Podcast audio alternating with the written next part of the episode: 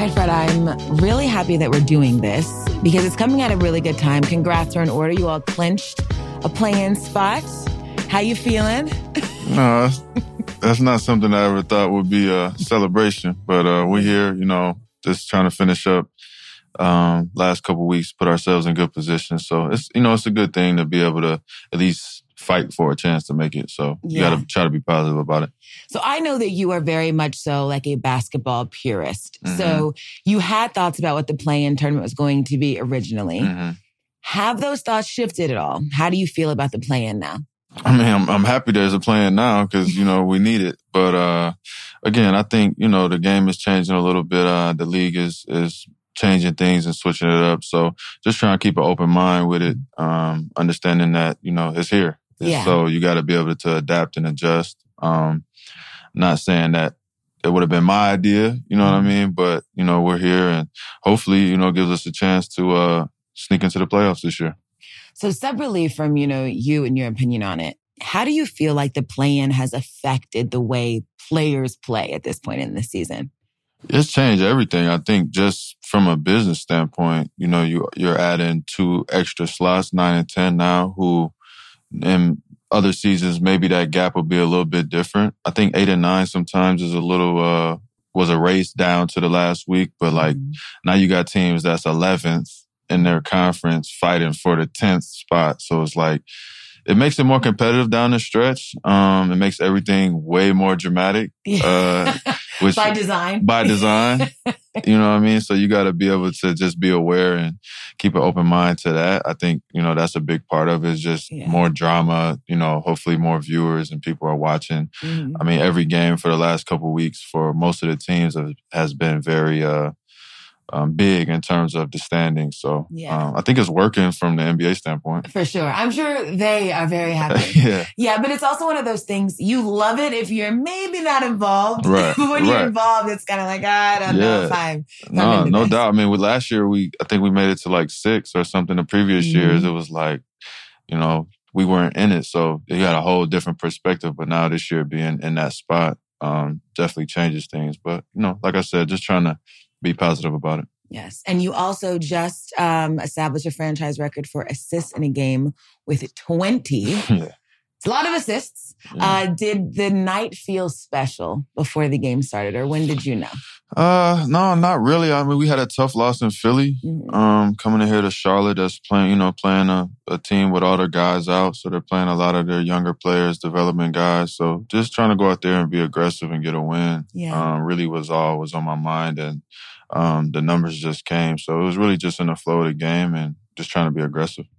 Well, I mean, you know, humble brag for you, but you now hold the franchise record for assists in a game and points in a game. Yeah. Um, and you were asked about that last night, and you had a quote. You said, "The further I get away from 54, meaning the points, hmm the more I appreciate it." hmm What did you mean by that? Um, just because like, just for example, yesterday was a 2020 and, you know, my automatically my next thought is like, do it again. You know what I mean? So I'm already focused on the next thing. When I scored 54, I was like, I could have really had 70. So the next game, I try to go do it again and I played terrible in Brooklyn and then, you know, you right back to, to normal. So, um, I think just trying to focus on the next thing, you lose sight of the moment. And then now I look back like, man, I really had, you know, a 50 point game and, um, it's getting more common now, but you know, it's still a, a short list of people. And, um, you know, you got to be appreciative of the moment. Why do you think it is so much more common now? Like there has been a crazy number of 50 Yeah. plus point games just this season. Yeah, I think the, the players are getting better. I think the defense is getting harder to play. I think the rules are favoring the offense for sure. And the players are just getting that much better and the scores are going up. So naturally you Mhm. just see a rise in scoring and um these guys with the three point shot now. Um, we're seeing 70s, you know, become more of a thing. Like Mm. it's going to keep going up. You know, we've got incredible guys, incredible scores and skill sets in this league. And I think that's a big reason why. Do you consider yourself an older guy in this league? Um, no, but I'm starting to feel that way. You know, as as the games go on, as the, as the years go on, like um, seven is just like a kind of like a middle point, you know what I mean? Where it's a solid start. I still I'm always gonna feel young. You know, I live young. Like Mhm. I think of myself as a young guy. That's how I came in. Mhm. Um, but just seeing so many of the young guys coming in, and for me, all of the other players that have traveled the same roads that I have, and being able to have relationships with those guys, um, whether it's just a brief moment before, or after a game, or um, DM, you know, just seeing how much impact and influence of the next generation of players that's watched that watch me play and watch me make my way into the league. I think that's what makes me feel old, even though you know I feel pretty young in the league. So, I mean, what, you're 29, hmm you're franchise cornerstone, you've won a ring. At this point in your career, what are you looking for? Um, more, just more of everything. Um, Yeah. just not being satisfied. I think what the only really itch I have right now is to try to get another championship. That's really the main thing that drives me every day, and um, just building myself up to be a dependable point guard that can win a championship. And I think that's really all I think about because out of everything I've done, that is the highest of the high that you can get. Um, it's a team award, it's a franchise award, organization award. Um, it takes the entire group, it takes a full year um, to achieve it. And it's just, you know, that's the top of the mountain. So just yeah. trying to find ways to get back to that is really, you know, the only itch I have. Everything else is going to come with me just striving to be the best I can be and Mhm. letting everything fall where it is. You touched on it a little bit, but obviously there's been a lot of talk over the past weeks about just ring culture Mhm. and how we define success in the NBA. You winning a championship, seeing how hard it is, seeing Mhm. what it takes. How did that change how you view brain culture and the weight that we put on having championships? Yeah, I think it's it's like a double edged sword for me because I think winning it made me understand why we put so much emphasis on that because it is such a hard thing to do. Um, but also seeing exactly what took what it took to get there um, allowed me to have greater perspective on guys that hadn't won one. Because when Mm. when you don't know, you just always just attribute it to like, oh, this guy wasn't good enough to win a ring, or but it's like it's so much more than just one person. It goes into everything that the organization is doing, from ownership down to uh, official here, a missed call here, a sprained ankle here, a couple injuries in the finals for us, um, for Golden State. Like it was just so much that went into that year. We traded our franchise player. We fired the coach of the year. Like it was Mhm. so much that went into winning that championship for us that it changed the way I looked at, you know, some of the superstars in this league that get a bad rap for not winning a ring because it's just so much that goes into it. I also think it's interesting that not winning a ring always falls on the players. Yeah. you know what I mean? Like, yeah. uh, it takes a lot of people, but the only people that we're saying we're not worthy of this ring were the people on the court. Yeah. But what about everybody that makes the decisions? Yeah, I think for me, this I just sum it up like I'm not really a debater like when it comes to basketball. Like I'll talk amongst my peers and you know the locker room and things like that. But like I think it really only comes up in like debate culture Yeah. basketball. You know, it's used as a point of reference for whatever argument you're trying to make. Other than that, it's probably should just be used as, you know, bragging rights for players amongst themselves. You know what I mean? Mhm. Um, I saw I talked to B Shaw this year after we played the Clippers, and he was joking, you know, with me and Norm. Oh, y'all, y'all only got one. You know what I mean? Like, so- right? You know what I mean? Something like that. Like that was a cool, funny little jab. That was like, all right, I get that part of it. But like Yeah. for fans or people on TV or whatever to be trying to tear a guy, you know, a superstar down for not winning a ring, I think it's a little crazy. No, for sure. Did winning that ring in that moment that you won the championship, did it feel exactly how you thought it would feel? Did it live up to it? Did it not? Yeah, it exceeded all expectations. It really did because you think about the moment, you think about some of the plays that you want to make, you think about being a guy, you think about obviously you see, you only know what you see. Um, because most guys don't go to the finals if they're not in it, right? But you think about the confetti, you think about celebrating, holding the trophy up in the champagne, and that's really about it. You know what I mean? Mhm. But it's like so many other little moments in there, like just on the phone with my mom crying. You know what I mean? She Mhm. crying as soon as I call her. Um, the parade, like, and just being a big part of that moment for that last game was was a uh, special, you know, for me in my career. Mm-hmm. And um, I just try to build on that since then. No, I love that. It's, it certainly was a, a really great moment. Um, weird question, but when did basketball start feeling like a job to you? When did that shift happen? Um, I would say probably the last couple years, last two or three years. Um, mm-hmm. Even my first couple years, you know, I was just so hungry and just so ready to make a statement and make my name and get a real contract. You know what I mean? That I was mm-hmm. just focused on every single day. I was still having fun. I think, you know, as your role grows and expectation grows and money grows, like your plate gets a little bit bigger of things that you're required to do or asked to do. So there's some days when it, you know, you feel like it's a job, but I think having uh, love and passion for the game is what eliminates all of that. So mm-hmm. just get lost in the work and get lost in the craft and just enjoy playing basketball. But there's so much other things that come with it now. Um, it's turned into like a 24 hour news cycle, three, you know, mm-hmm. 365 a year. So um, it's a little annoying in that regard sometimes, but you know, just keep a good perspective and just understanding how blessed I am to be in this position. I think that always will balance it back out. Yeah. In the Last Dance documentary, when Scottie Pippen was talking, he was like, I would do the basketball for free. Yeah. They pay you for the bullshit.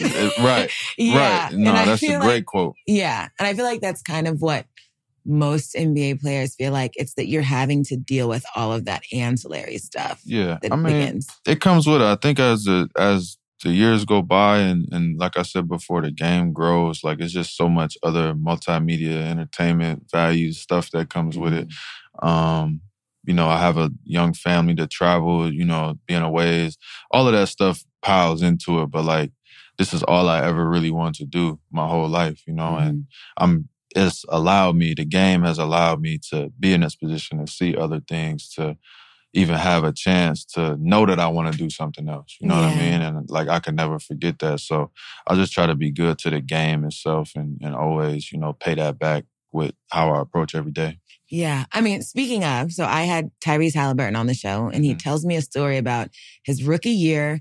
Game's over. You all beat them. And he said that you came up to him and you were like, yo, I see something in you, you know, mm-hmm. like right now you're coming off the bench. What do you do to be a six man? Then what do you do to be a starter? Then what do you do to be an all star? Do you remember this moment that you had with Tyrese? Yeah, I did not remember it until he said it. When I seen him, when I seen him, uh, when I saw the interview, I remembered it, but I never thought nothing of it. You know what I mean? Because yeah. I do that. I do that to guys who probably never turn out to be him. You know what I mean? Mm-hmm. But there's a lot of guys in this league with talent that's just waiting on the right opportunity in the right moment. So I remembered it after he said it. Yeah. What prompted you to do that with Tyrese? I think it was uh obviously I seen him at Iowa State. Um I follow basketball, so you know I, I, was watching him, and we were getting ready to play him, and he had been playing really well. He was shooting like forty from three at the time, mm-hmm. and he mm-hmm. was coming off the bench. And every time he checked in, they were going these runs. Like I'm doing my homework, right? We're getting ready to play him, and then the coaches come with the scouting report, and they're like, "Man, this kid, he's funky. He's got a little weird shot. It takes time to, to get it up, but." It, it, don't leave him open. He can shoot. Like don't don't fall asleep. Don't sleep on this kid. He played well against us again. And um, it was just one of those things where it was like I could see that it was something there, but I could also see him trying to figure it out and being coming off the bench, even though he probably should have had a ball in his hands and the team wasn't that great at the time. So it was like he was playing behind Fox. And um, I just saw, I, I had been in that position where I felt like I could do more, felt like, you know, I knew what I could do. I was just waiting on my moment and I just wanted to let him know that because some guys will get lost in the the game of like waiting your turn. You can get lost mm-hmm. in that. You know, if there's not a real reason why you're not getting your opportunity, you just gotta wait. Most guys will kind of like check out. Yeah. You know what I mean? Get in their head about yeah, it. Yeah, because you're check you you getting paid regardless. You come to work the same no matter what. And then sometimes it's like it's really no reason why you're not playing. You just gotta wait your turn. Yeah. You know, it's just the pecking order and how things go. You know, I love when he told me that story because to him it clearly meant so much. Right. It's a thing that he cherished, a thing that he still thinks about. Do you, you were like, I remember doing it, but I didn't remember until it happened. So it was this small moment for you that was huge for him. Mhm. Did you have that moment? Who did Yeah. that for you? Absolutely. It was a lot of guys. Um, one that I really remember, and I think we talked about him before, was JJ, was JJ Redick. And um, somehow I ended up being the guy that they wanted me to guard JJ, chase him around and stuff like that. So like literally he was checking in and I was checking in and we were standing there at the at the scores table. He just tapped me. He's like, yo, man, like you're one of my favorite players to watch in the league. Like, and I'm, you know, I'm still coming off the bench. I'm playing like 15, 18 18 minutes a game. I know I'm nice, but like Yeah. I'm not doing nothing crazy. And in my head, I'm just like, damn, this JJ Redick, you know, like I watched him at Duke. You know, Mhm. like I got a ton of respect for him. Um, and then it was like a split second. I was like, all right, he's just trying to throw you off. You know what I mean? He's trying to throw you off. So, so you, you know what I mean? We Yeah. go down. Then as soon as we check in, I'm guarding him. He throw throw a little elbow right in my chest. Boom. Run off a screen. I'm like, all right, yeah, that's I a see, yeah, yeah. that's a vet. That's a vet, right? That's an old vet trick right there. move trying to gas me. Yeah, but then we we talked a little bit after the game. Um, there was a lot of guys, and then me and Kyle, we would just go down the list of like game plans and scouting reports of teams. Like, all right, you better than him, you better than him, you better than him, and like you know, before I knew it, there wasn't many other point guards or backups at the time that um, I thought were better than me. So that was like my marker to keep going and keep working until I got my opportunity. What kind of mental fortitude does it take to know you're nice, Mm-hmm. but also know that like everybody else isn't seeing it? Yeah, it takes a lot. You got to be mentally strong, but again, I think you just got to know the situation that you're in and be realistic about that first. So like me, from day one, I always challenged Kyle like I was just as good as him. Now, the first couple weeks of the season was very humbling because I was like, all right, I can't do what he's doing. Like I couldn't do it. You know what I mean? So what do I do? Instead of me sitting there mad that I'm not playing, I'm gonna try to learn as much from him as possible, knowing that there's a gap there. You know what I'm saying? Mhm.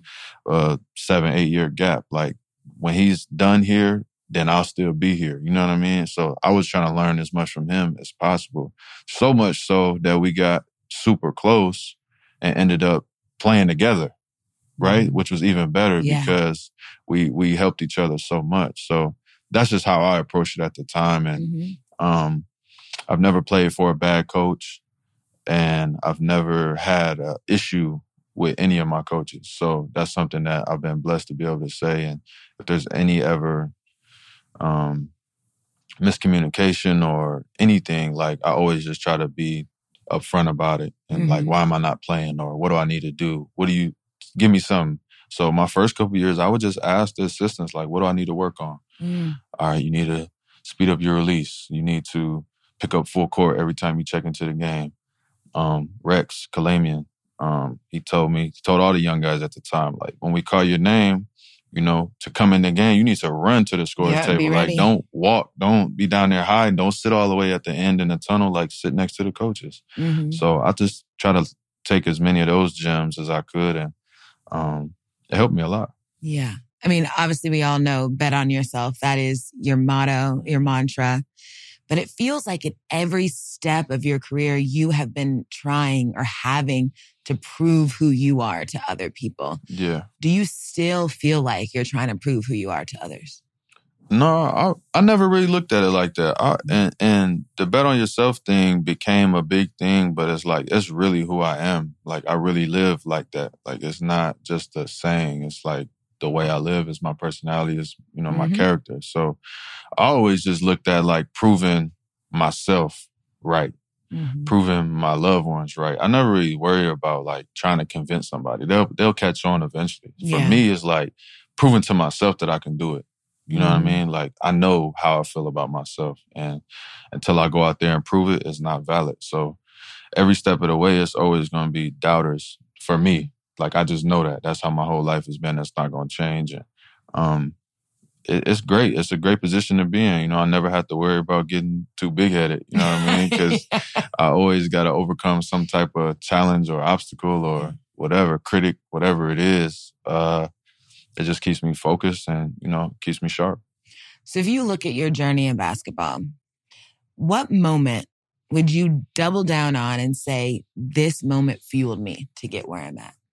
Mm, it's crazy. I had to go all the way back to high school, maybe. Yeah, probably high school. And I was um, maybe 10th, 10th or 11th grade, somewhere in there. And there was a, there was like this message board forum before all of this stuff came out. It was this yeah. message board forum that was talking about some of the state recruits. And there was like this one comment that my brother had showed me. And it was just talking about like Fred will never play in college. He'll never play D1. Like he's not he's not good enough. He's going to be a junior college D3 player, something like that, mm-hmm. right? And here I mm-hmm. am thinking like, man, I'm about to go to Kentucky. Like that's just how I felt at the time, you know what I mean? But it was like one thing that was like, all right, I can't, I can't let that dude be right. I can't let that do. And of course, mm-hmm. along the way, there's so many other things, but like that's one thing that sticks out to me. I, am still trying to find it because I would like frame that comment. Yeah. Um, but yeah, stuff like that is is just you know you just add it to the list. Why do you think that one specifically? Do you think it was just the first time that you really blatantly saw someone talking about you in that way? Yeah, and it was the first time that I saw somebody be so drastically far away from how I felt about myself because you can never really control how people see you or perceive you or view you. But like, I knew how I felt about myself. I'm going D1. I'm going to the biggest, best school, and I'm going first year, one and done to the league lottery pick. Mm-hmm. Like, this is what I thought about myself, you know? Um, and then here's this person that took the time to type this up on a computer yeah, somewhere. With such conviction. About a 14, 15 year old kid. So I was like, okay, you know, I'm going to do everything in my power to make sure that, you know, that that's not true. We gotta find homie and see. Look. Yeah, I gotta look it up. I gotta I gotta find it somewhere. It's somewhere. I'm gonna find it. Yeah.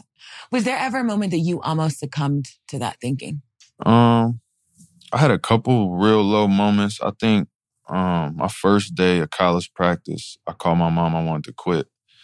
I was so tired, so sick. Like I caught like the flu for 24 hours. Like coach ran us in the dirt. It was probably the hardest thing I ever done to this day. My first preseason practice at Wichita State as a freshman, college freshman. I went back to my dorm room. I called my mom. I'm like, Ma, I don't know if this for me. I don't know if I could do this. And she was laughing and, you know, she was just like, man, you'll get through it, you know, take a nap or whatever. Call me when you get up. So I went to sleep. I woke up. I was fine, obviously, but I was just. I was going to say, were you actually close? No, was I was just like moment? physically sick. Like I had never yeah. been physically sick from playing basketball. And mm-hmm. I was mm-hmm. just like, it was day one. And we had like 30 days of that before the first preseason game. So in my head, I'm like, I can't do this again. Yeah. God, cause I got there and I'm a, you know, I'm a try hard. So like I'm going dumb hard. I'm trying to be first in sprints. all the vets, all the seniors, they faking injuries so they don't have to like run the sprints. They yeah. faking hamstrings, stuff like that. But uh I didn't know no better at the time. So I'm doing everything all out. Um, but I was fine the next day. And then draft night, you know, that was a that was a moment. It wasn't like I was gonna quit, but it was definitely a moment where I was just like, all right, I gotta I gotta get back in my bag and figure out how gonna, you know, my what's my next move. Yeah. Okay. Well now you're in the league. Yeah. You've lived that dream. Obviously a lot of discourse happening in the NBA right now about referees. um, you might know a little something about that. Yeah.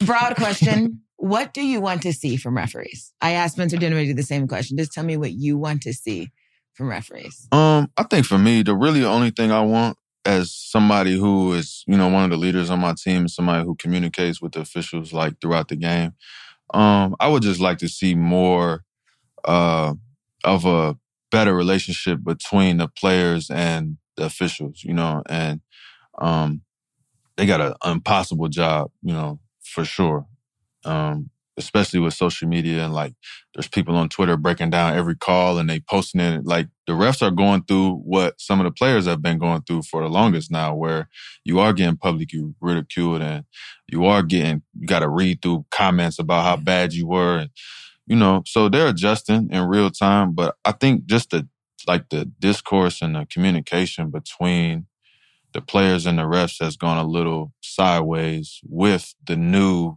rules of like what's a technical foul and what's not. Mm. So let's just get back to like unsportsmanlike conduct, right? You cussing and fussing, or you know, you you tripping. All right, we know how to get a tech. Like I've been in league long, I know how to earn a tech. Right. But like slapping the hands, you know, the rules. I think there just got to be better. What's the word? I don't know, jurisdiction or you know, better uh, a better feel for the actual game in the moment, and not like, all right, this is the rule and this is how I'm going to call it yeah. because just because it's the rule don't make it right. You know what I Mhm. mean? And I think that unless it's some long term play I don't fully understand yet, I just don't see how that benefits our game. You know, I Mhm. think letting the players have emotion and being able to react and again, I'm gonna get eight to ten texts on a year just because I play with fire and you know Mhm. I understand that part, but some of them are like it's getting it's going a little too far on the other side Right. the game, we got a competition committee. They are going to handle whatever comes within the calls and the changes we make to the rules and things like that. But hmm just the communication would be my biggest thing. And and all of the older veteran referees are really good at it. They know Yeah. how to listen. They know how to let you They've been here. blow yeah. steam. They'll give you a tech if you're tripping and they'll walk away. You know what I mean? They know how to do it. It's some of the the younger ones that are still learning and, and trying to find themselves that's like they're using the tech as like a weapon, like a defense. You know what I Mhm. mean? And Like I have this and I can give it to it's you. It's like an authority thing and it's it's just I don't believe the game should be like that. Not at Mhm. this level. Yeah. Now, I mean, I know you apologized for the talk that you had in, in the press conference to um, Ben Taylor, but were you happy that you were able to speak your mind? Yeah, I mean, look, and I said it then, like I'm human. You know, I'm pretty um measured and well reserved most of the time. I, I I don't speak my mind all the time. So that was something that just came out. It just happened. You know, I was Mm-hmm. frustrated. We had a couple bad nights in a row. And um I, I don't really regret it. You know, maybe not saying his name so it wasn't so much attention on him. But, Mhm. you know, obviously he was on my mind at the time. So uh I don't have an issue with Ben. You know, there's Have no you been able to speak? we talked when when the last time we played. Like it'll be regular. You know what I mean? Yeah. I think I made my point, and I think that um we saw the reception around the league. Like I wasn't only speaking for myself. I watched multiple games every night. You know what I Mhm. mean? So I know what I'm talking about. Um again, I paid the fine. I did, you know, I did the crime. I did the time. Like. So every ref that I've been seeing, you know, from then on, I've been letting them know, like, hey, I made my point. I'm done with it. I don't Mhm. want no more smoke. I don't want no. I'm good. Like, I'm sorry. I I had to do it. I had to get that out, and you know, let's move on. So Yeah. it wasn't really that like a big of a thing for me, but in that moment, you know, I had to speak my mind. Yeah. And it also, honestly, it probably did just like feel good to say, okay, this is how I feel. I'm going to be respectful. I'm going to say sorry and we'll move on from it. But you want to see some sort of change, you know, and the only Yeah. way to do that is to talk about it. Yeah, and I think just for me, like I'm not gonna not say something when I think it's wrong. And I just thought that the way that that situation had been going on for me personally and for our team and the things that I've been watching, I Mhm. do think it's wrong. And yeah.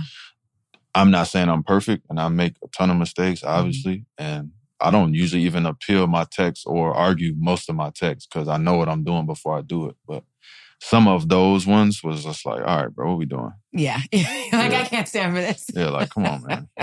I mean, it was, it's a good clip. Yeah, I, It's a yeah. very good clip. Yeah, and I I, get- love how, oh, go ahead. I'm a little embarrassed about it now because I'm just looking like, damn, like I didn't have to do all of that, but I was just in the moment. They, I didn't even really ask me a question about it. I just kind of, I felt like I didn't have nothing else to, to do. Like when I was talking to him, I couldn't get through to him. So I'm just like, all right. Yeah. Like mics in front of my my face now. Like my name is carries a lot of weight and my word carries weight. You know what I mean? So that's something I'm learning to deal with too. Yeah. Well, because I was gonna say you could argue that the fact that you don't do things like this all the time, Yeah.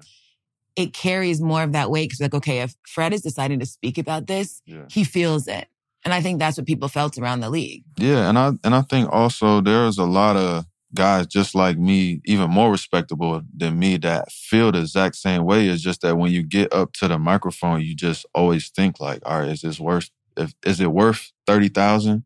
Is it worth fifty thousand? Is it worth fifteen thousand? I don't want to give these people my money. So you usually Mhm. just don't say nothing. But I mean, in that moment, I just like, I don't care what it's, you know what I mean? I don't care Mhm. what the fine's gonna be. I got to get this off. And um, that was really it. Yeah, no. Like I said, I, I have it saved. I'm like, I might, I might need to do a little some memes off that.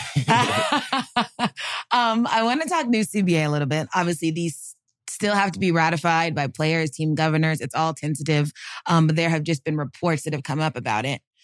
I'm gonna say one of the things you do a thumbs up or thumbs down Mhm. and how you feel about it. Okay, and you tell me why. Mandatory 65 games played to be eligible for postseason awards. I don't mind that one. I didn't. I didn't think that one was that crazy. Like Mm. that's fair. You know what I mean? It sucks for guys that's gonna be injured. You know, some of the best players in the league that may have missed time, but like sixty five is is a fair number. I think. You know, to be eligible. It'll be interesting to see how that you know affects the All NBA stuff, Yeah. which is the only one that I'm a little torn about. Like MVP and some of the other ones, but like All NBA Yeah, if you're the best 15 for 64 games, like, you know what I mean? That that that would be tough. But uh yeah, they got they they they have to try to show that they're doing something. So I get that one. See, because that's the only thing that's going to happen. It's like there's going to be a guy that played 63. Uh-huh. He's going to say, So I don't get this because I played 63 games. Mhm. There's never going to be a number that appeases all people. Right. And even when you look, it's like 65 games when you look at some of the stars in the league. A lot of them haven't reached that Yeah, due to injuries and stuff. Mhm. So it, there's never going to be enough. But I understand it for those like those big rewards, like Yeah. MVP. I mean, I get it why they're trying to do it. They want the best players to play more games. I Mhm. just don't know if you can reel that back in at this point. Yeah. You know what I mean? And also, what's going to happen when somebody has a sprained ankle and they suit up to play for 30 seconds and they sub out to make sure that they're eligible? Like, you know, that's something that we may see as well. So I don't Yeah. know. But again, I'm not in the office to, you know, make these rules or changes. So I'm not going to criticize them. But Yeah. um, I didn't mind that one. Okay. The in season tournament. Thumbs up, thumbs down. Thumbs down only because, like I said before, like I don't think the game needs all of this new stuff that we're doing. But like I told you off air, in 20 years, we're not going to recognize the game anyway. Yeah. You know what I mean? The same way the guys from the 80s and 90s probably don't re- recognize what they're watching now. Um, anytime a hardwood hardwood classics come on and I'm watching 10 players inside the paint in the restricted area, yeah, like, like, what is this? nobody standing behind the three point line. You know, it's gonna look like that probably to us when we're done. So Mhm. just being in the middle of some of the changes, you know, again, try to be open minded about it. It probably be it's probably gonna be crazy though. Like you know, after a couple years go by, Yeah. Competitive. prize money. yeah, Like add a little it, element. sh- it should be some good hoops. You know, Yeah. in the early part of the season. So Mhm. I'm not mad at that, but I would say I wouldn't have like made that up. I wouldn't have voted for that. Yeah. I don't know if I ever thought in my head, oh, like one day when I watch the NBA, there will be an in season tournament where like you win $500,000 if you win it all. You know, like I just, that's not a thing that you think about happening. But.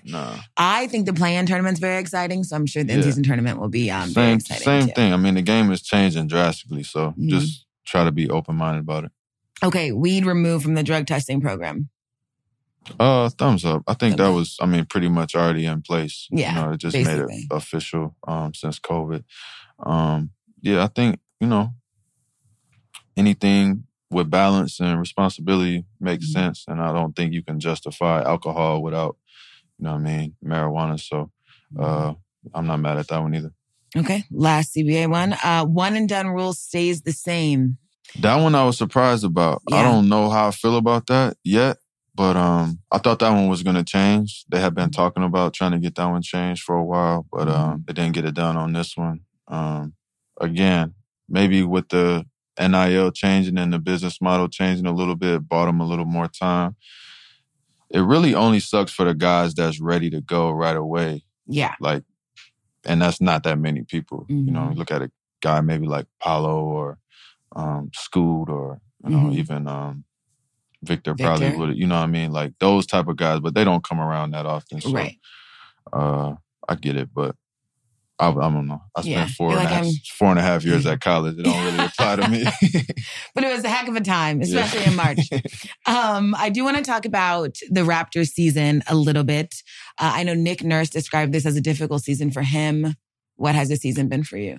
Um, just up and down. It's just been a lot of everything. It's been really good. It's been bad at times. It's been fun. It's been depressing. I think we've we've seen it all. We've had injuries. We played well. We played bad.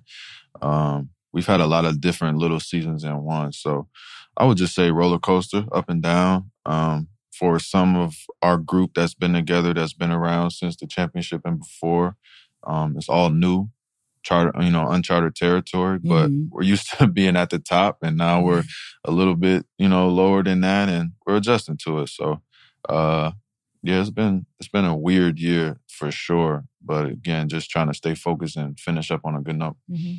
So I was looking stuff up, you know, looking some of your stats, some of the games that you've played in. Do you feel like just historically you struggle against the Sixers? Um, I have had struggles against the Sixers for sure. Mm-hmm. Um, especially in the playoffs, which which I can never get that back. So that will always be there. Um, the championship year, uh, I can never get that impression back. Mm-hmm. Um, but there's also been games where I've scored 30 and 20, you know, and, and beat them and played well too during the regular season. So I've had some success and I've had some struggles. And um, mm-hmm. I think uh, since Doc's been there, they definitely guard me differently and show me a lot of attention with mm-hmm. this team. And um, I got off to a decent start in the playoffs last year before I got hurt. Uh, I didn't shoot it well after the first couple games, but um, yeah, for sure, they definitely um, they definitely guard me and show me a lot of attention.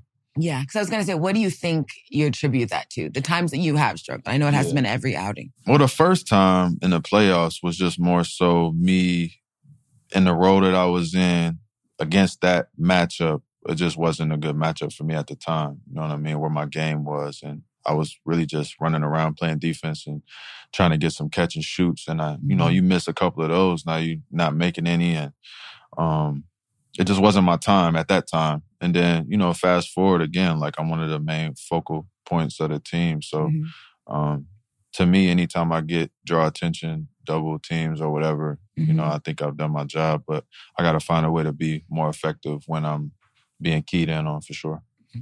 Now, I'm not going to ask you about the specifics of your contract situation. I know you said that you don't want to talk about that. Um, you said, I think, in the beginning of the season.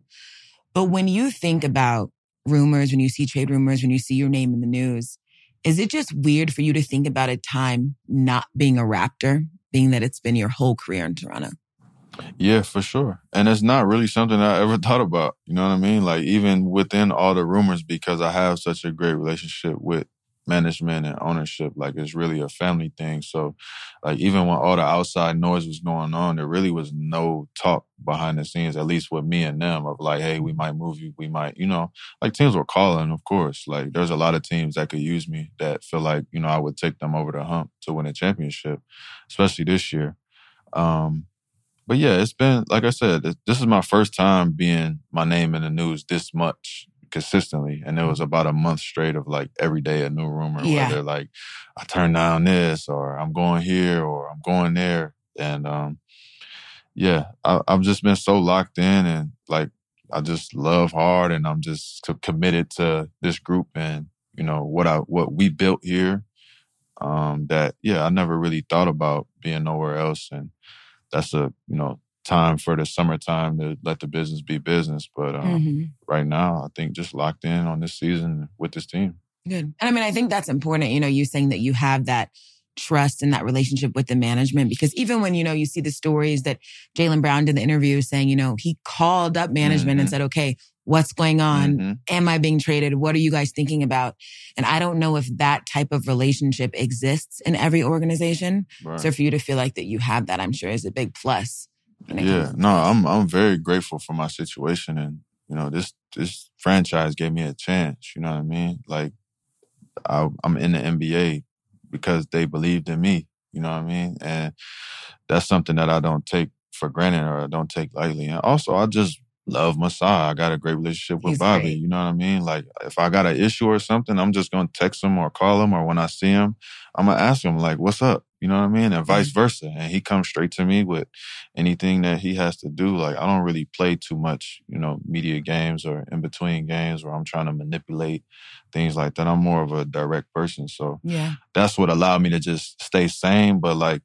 definitely a couple weeks where I gotta stay off Twitter. You know what I mean? Like you got you gotta be able to manage that, you know. So I definitely yeah. like have a off and on again thing with Twitter and you know sure. just balancing that out as best I can. I think we all do. Yeah. Yeah. Amen. But I did think what you did was very, very smart and very real, where you just put out this is what I'm thinking. I don't want to talk about it until the time comes because it you would be asked about it yeah. like every other week. Um, like what's the update yeah. on this? So I thought I thought that you handled it. Yeah, and um, the timing of that was just unfortunate because it was just people who really didn't have a full grasp of the situation. And there was already so many other rumors going on. That's like, all right, we're not gonna add my contract into this part of the thing. Like I turned down this, so now I'm on a trade block and X, Y, and Z. Like people trying to put all these different theories together. So it's just, you know, I'm gonna always speak my piece or address things if I have to. Yeah, absolutely. Um, okay, so last little section for you. So I got very happy when I first met Fred because Fred is from Rockford, Illinois. I went to University of Illinois and I was like, do I know any of your friends? I didn't. Uh, but tell the people, tell me some of the great parts about growing up in Rockford and tell me some of the harder parts about um, growing up in Rockford? I think the great parts is just having um, a strong, close community of growing up where everybody knows everybody. Um, family is huge. Um, it's really like one of those places that just roughens you up, toughens you up, and makes you, um, you know, unflappable, unbreakable. Um, if you can make it there, you can make it anywhere. Like it's one of those type of places, and I owe so much of who I am and my character and just the morals and principles that I stand on to to Rockford and um, just trying to be a solid individual. You know what I mean? Like we're a very judgmental place. Like we got a real small core set of beliefs. So we look at some people like weirdos. It just it just is what it is. But um, and then the tough parts, you know, is is all the other stuff like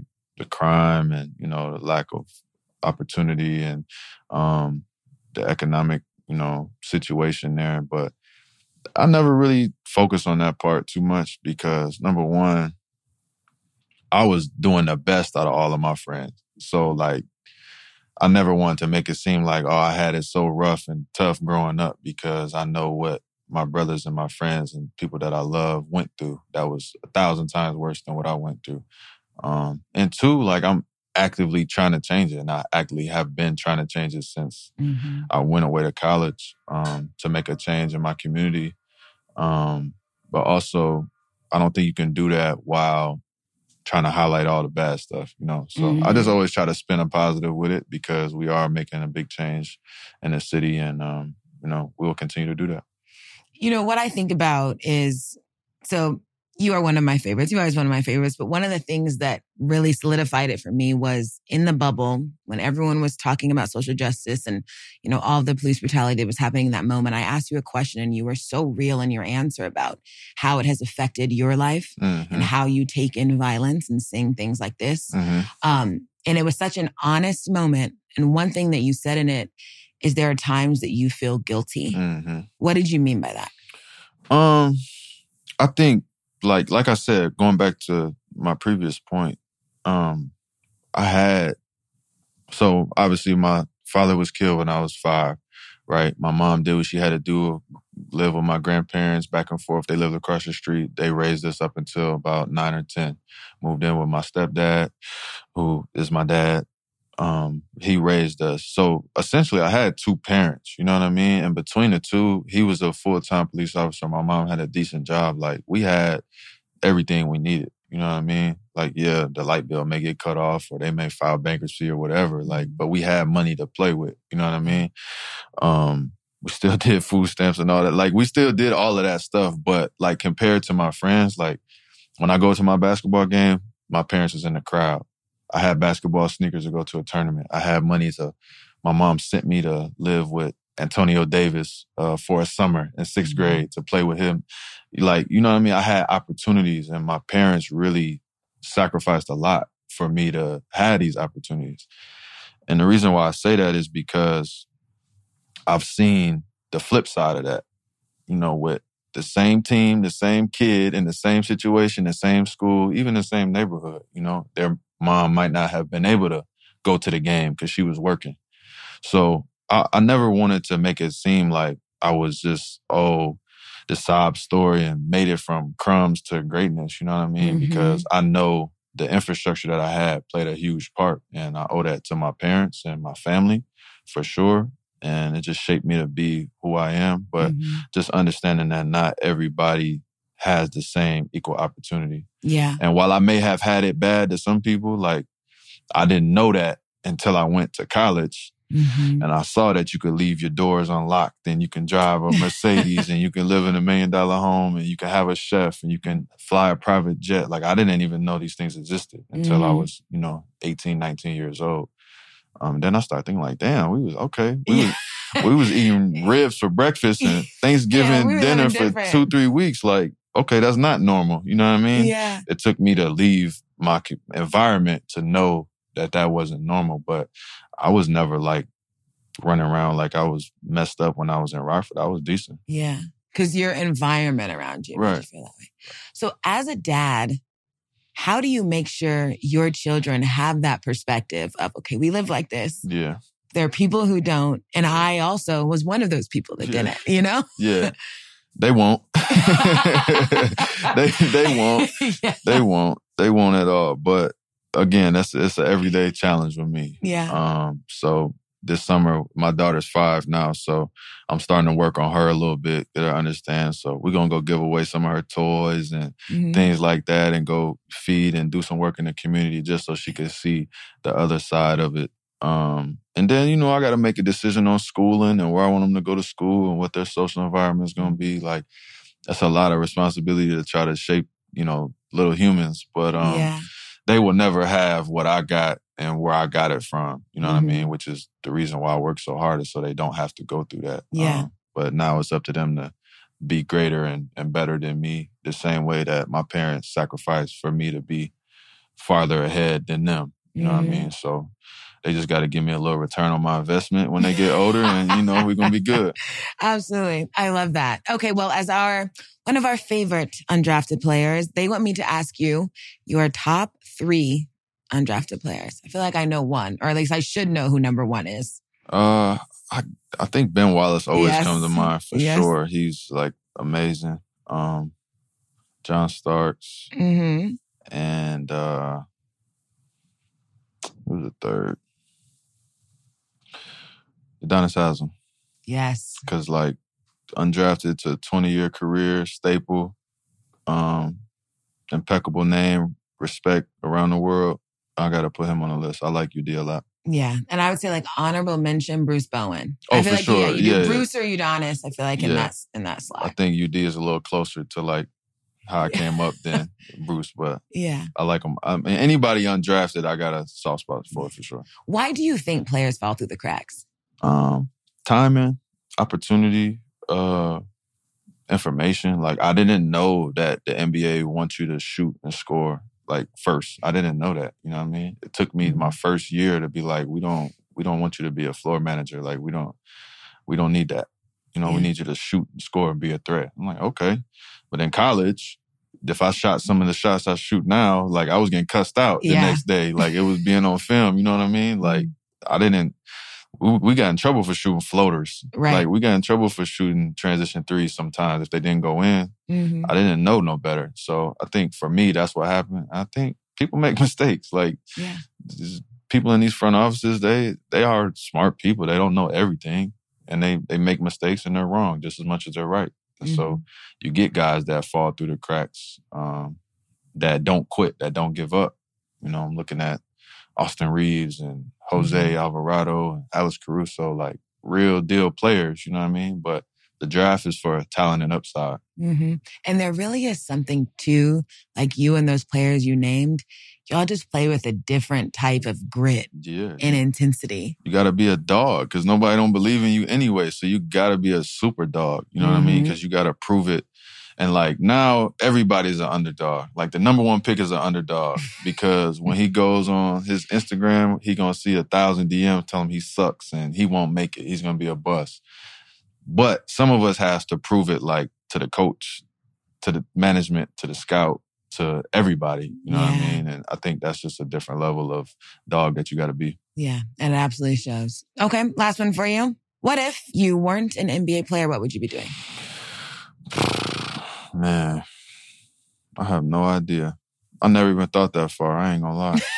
I never even thought that far. Like, I was just basketball, basketball. I like football. I stopped playing football. You like music? I like music, but I don't have no musical talent. Like, I can't sing or nothing. So, what I'll produce or be a manager or something? Maybe. I don't know. Wherever college would have took me, because I was gonna go to college regardless. Yeah. So wherever that would have took me, but yeah, I didn't really have interest in nothing else. What'd you major in? Sociology. Okay. So I went to school. I did all my classes. Sociology was the only class I liked. That ended up being my major. I loved it. yeah. That was it. But I don't know what I would be doing if I wasn't playing basketball. But I know I know with, now, but I don't know what I would have done back then. Yeah. Something with people.